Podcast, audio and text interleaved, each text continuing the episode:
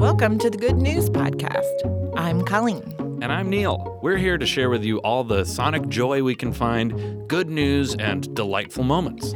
beaming right to your ears from the Cards Against Humanity studios in Chicago.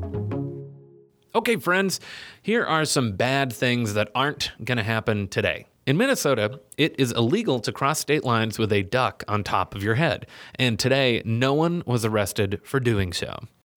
Farmers markets haven't been outlawed in the United States. Can you imagine if they were? Where would you get all your fresh fruit and vegetables? We just wouldn't have it. Sad. it's a sad day.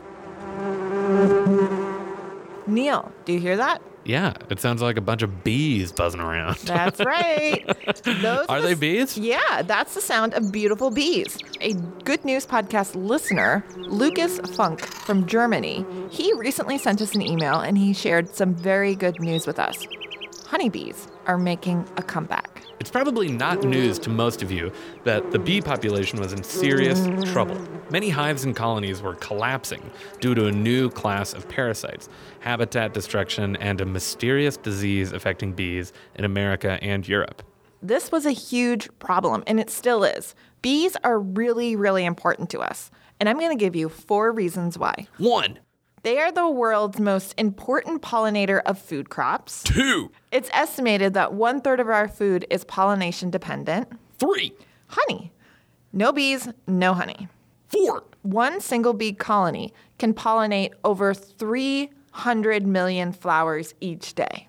I could go on. I wish you would. There's a lot, there's just not enough time. Okay, so back to the good news. Bees are bouncing back. According to the U.S. Department of Agriculture, U.S. honeybee colonies rose 3% to 2.89 million in 2017. This is an itty bitty tiny win for the bees, but it's a glimmer of hope. The key is to keep the conversation going so people stay informed about the importance of bees and what's happening to them. So, if anybody out there are honeybee enthusiasts, there's plenty of online resources on how you can start your own beehives.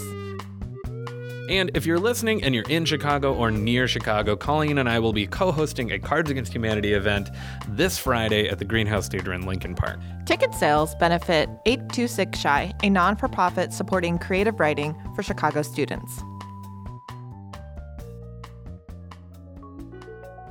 Thanks for listening. Do you have good news? Great. Or maybe you want to tell us a joke or an idea? Also great. Email us at goodnews at cardsagainsthumanity.com.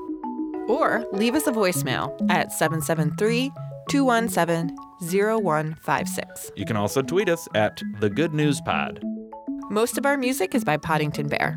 Same place, same time, tomorrow.